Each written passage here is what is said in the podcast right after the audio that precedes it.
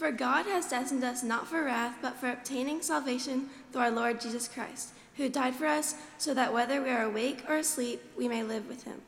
Therefore, encourage one another and build up each other, as indeed you are doing. But we appeal to you, brothers and sisters, to respect those who labor among you and who have charge of you in the Lord and admonish you. Esteem them very highly in love because of their work. Be at peace among yourselves. And we urge you, brothers and sisters, to admonish the idlers, encourage the brother faint-hearted, help the weak, be patient with all of them. See that none of you repays evil for evil, but always seek to do good to one another and to all. Rejoice always, pray without ceasing, give thanks in all circumstances, for this is the will of the God in Christ Jesus for you. The word of the Lord.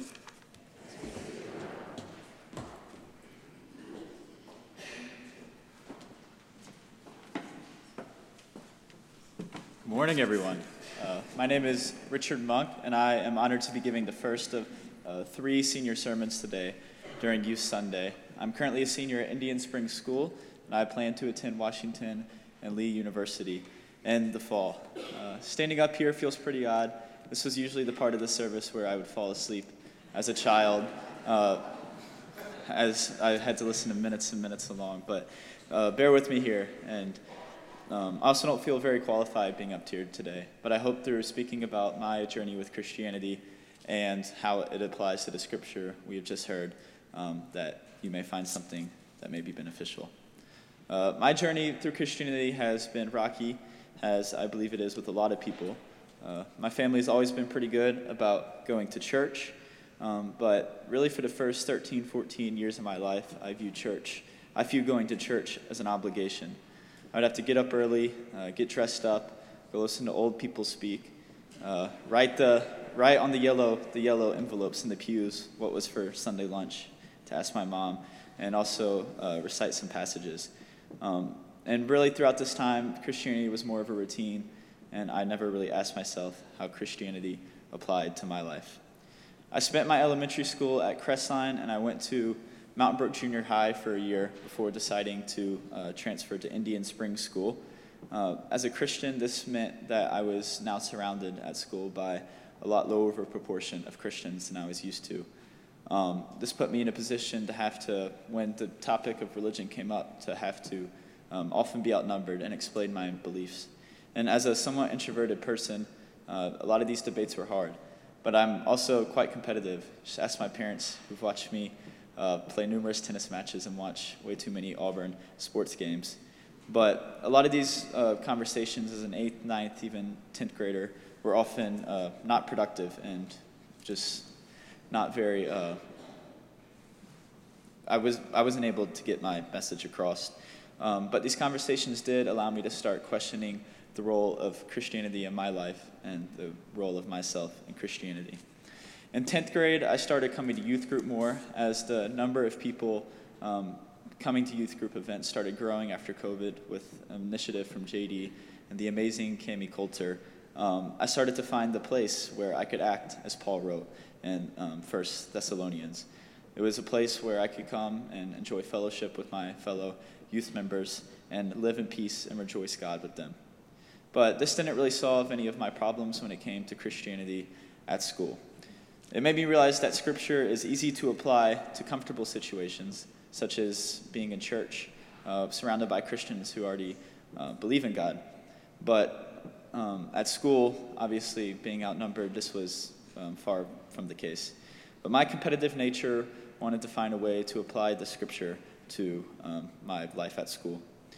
Um, as I started to adhere to the Scripture in the Bible and define myself as Christianity, define myself in Christianity as I had been learning at youth group, I started to heed to Paul's word, Paul's words, and I realized that God loves everyone, and that the scripture I had read for every Sunday for the past uh, 14, 15 years of my life meant that I should be enacting that towards everyone. I should love everyone, and that my and that God loves everyone as well. And soon enough, through patience, through love, through respect, I started being able to have important conversations with people at school that were productive, and I was able to teach them about Christianity, and also I was able to expand my perspective and their respective beliefs as well. Uh, which is just really simple human nature. Adhering to the words as we've read today in First uh, Thessalonians and 2nd Philippians will allow you to be listened to. As a child, I always thought the purpose of Christianity was to get to heaven. And over the past few years, I've realized, for me personally, Christianity is more about the journey and not the destination. My journey was personally jump started by trying to um, heed to Paul's words after coming to youth group so many Sundays, and the words that Paul discusses in 1 Thessalonians and 2 Philippians. But I also, uh, admittedly, have a long way to go in heeding to the scripture that uh, we've read earlier. Uh, but trying my best to heed to Paul's words, I have found more joy personally in Christianity. And I've also been able to start to talk about Christianity with people that may not uh, be informed or believe in Christianity as a whole. I'd like to end off my uh, words with a challenge for everyone, which is a bit odd coming from an 18 year old high school student, but bear with me. Next time you find yourself in a difficult conversation, whether it be about faith, politics, sports, or any other uh, sort of controversial topic between the person you're talking with. Uh, try to choose kindness and adhere to Paul's words and approach the conversation with patience, love, and respect as much as you possibly can. And then we can start to talk about uh, spreading Christian gospel. Amen.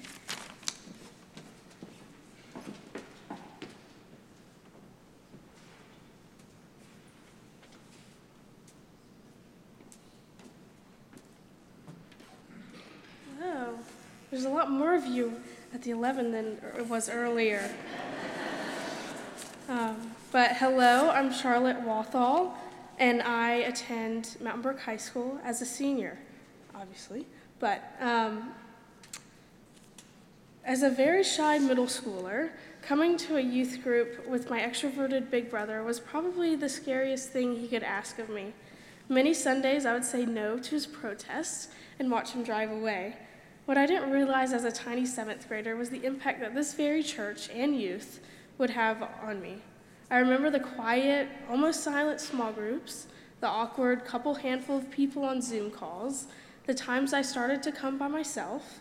I remember the intimate and meaningful conversations that we've shared over the years as these youth here today, and many before them, were once started as my acquaintances, then friends, and then as my fellow followers of Christ that I call my family.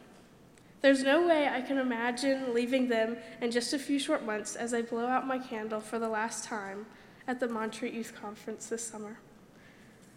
In these moments, I think of how this came to be the ability to have such strong connections with people that come from all different schools, grades, backgrounds, and even states. The similarity that we all shared was that we were all involved in our church and in our faith. Paul says in Philippians, Let each of you look not to your own interests, but to the interests of others. Let the same mind be in you that was in, Jesus, in Christ Jesus. How I came to know so many kind hearted and wonderful souls was through the faith. Embodying the ideals of Christ Jesus, like this passage says, and lending to others is what has allowed these relationships to have powerful connection and community in them. In these texts, he's calling us to be in a relationship and connect with one another. As he says, lift each other up. And my connection has not just been to other youth, though. And I've been have a wonderful time connecting with the rest of the con- congregation as I've served as a youth elder, part of the youth grant team, and through being an acolyte through my time here as a youth. When I was younger, I said I didn't come very frequently, but as I started to, I realized that these people, they weren't that bad. Um, we shared many moments of laughter, but we also had the privilege of having the more meaningful conversations that try to figure out what the scripture meant and being able to ask those questions that as we were trying to figure out ourselves, but as well as through the weird years of middle school, high school, and now beyond high school. Having my youth church family has allowed me my faith to grow exponentially. It has given me the space to have meaningful conversations and to grow my faith. I've loved my time here, and in in Thessalonians, Paul says, Therefore, encourage one another and build each other up, just in fact you are doing. I believe that Jesus wanted us to lift each other up and be in community with another so that we may in better be betterment of each other. As humans, I think we all know from the past few years that we need that connection through Zoom calls or driving by, yard parties. Um, I think that is what makes us such a strong connection in bringing us in community with another. I think there's nothing more powerful than having the connection of faith that sustains us and keeps us moving forward. Thank you. Amen.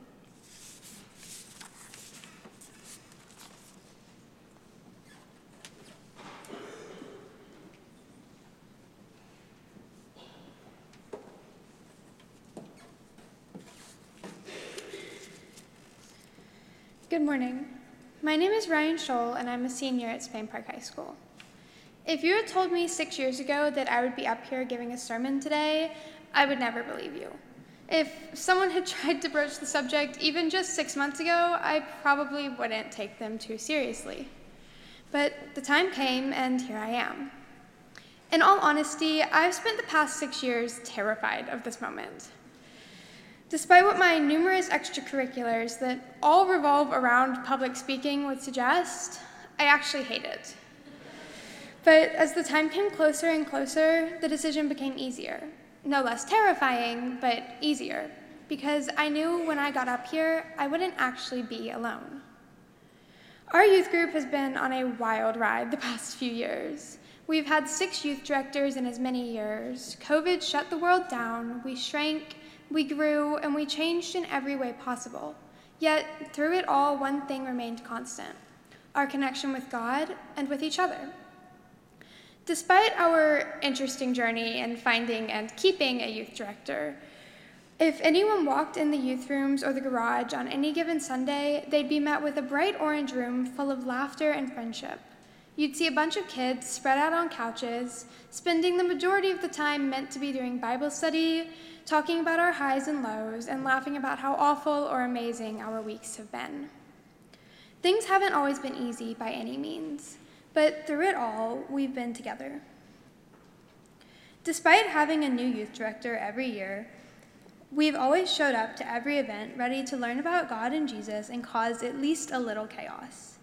Even during COVID, when the world shut down, we continued with chaotic Zoom activities and quickly derailed discussions of the Bible as if nothing had changed. Throughout Paul's letter to the Thessalonians, he emphasizes many times the importance of community when following Jesus' teachings. Paul emphasizes time and time again how the connections we have with each other are just as important as the ones we have with God and Jesus, because our relationships with each other strengthen the ones we have with them. 1 Thessalonians chapter 5 verse 11 says, "Therefore encourage one another and build each other up, just as in fact you are doing." If our group is good at one thing, it's always building each other up in our everyday lives and in our relationship with God. Most of us have been together our entire lives, spending time in the nursery and day school together when we were just babies, and continuing through Sunday school classes our parents taught that we did not pay attention to all the way to now when Grace and Cami run Sunday school and we continue to not pay attention. We grew up together. Starting when we were five, we've spent a week of every summer at the Fresh Air Farm for Bible times. And while that week was spent learning about the Bible, it was also spent learning about and growing with each other. Those days at the Fresh Air Farm began a bond that only strengthened from there. Another thing we do every year is spend Martin Luther King weekend in Gatlinburg. It's always an interesting weekend, to say the least, but it does an amazing job at doing exactly what it's supposed to. It brings us closer together, and in doing so, it brings us closer to God. One of the things we talked about this year was the idea of koinonia. Koinonia is the Greek word that means doing life together. It's how the early churches existed, and in part, it's how we still exist today. The idea of koinonia is something that I keep going back to because I think it fits our group really well. In five months, we'll all go our separate ways, off on our own adventures and living our own lives. But despite the lack of the physical connection that we have now, we'll still be doing it together because of the bond we've created here. It will continue to guide us and bring us back together no matter where we are.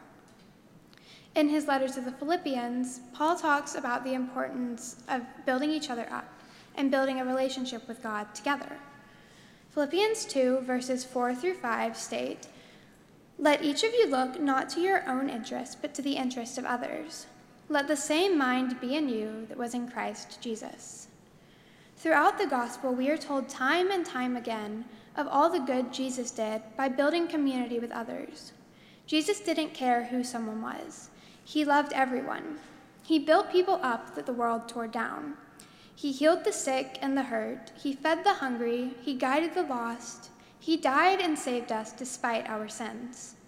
Jesus' love for everyone Jesus, Jesus loved everyone no matter who they were or what the world said about them. Jesus' love for everyone is what we're taught to live by, and it's our job to continue the community he began a community full of unwavering love and support for everyone, no matter who they are. If nothing else can be said about our youth group, I know we have done just that. We have continued to live by the example set by Jesus. It helps that we've been lucky enough to have some pretty awesome people that lead by example too. I honestly don't know where we'd be without Cami, Grace, and Susan. While the connection with our youth group, the connection our youth group shares might have started long before we knew them, they've only grown and deepened that bond. They teach us to love the way Jesus did, and they encourage us every day to love that way too. To love thy neighbor as thyself and to love each other and others no matter what, and build the same community he did. Our group has been through a lot together, but everything we went through, we went through together. The community we created here before we even knew what the word community meant has brought us through the good, the bad, and everything in between. We've grown and we've changed, but we've done it together, and that has always been the most important part. Jesus created a community built on love and connection. It's our job to continue the community and find the strength within our community. Our youth group has continued to foster the, that community, and in that community, and in that community Jesus created for us, we've grown our connection with God through Him and through each other. We've been through a lot, but we've done it together, and together is how we'll continue to do it. 1 Thessalonians 5:18 Give thanks in all circumstances, for this is God's will for you in Christ Jesus. Amen.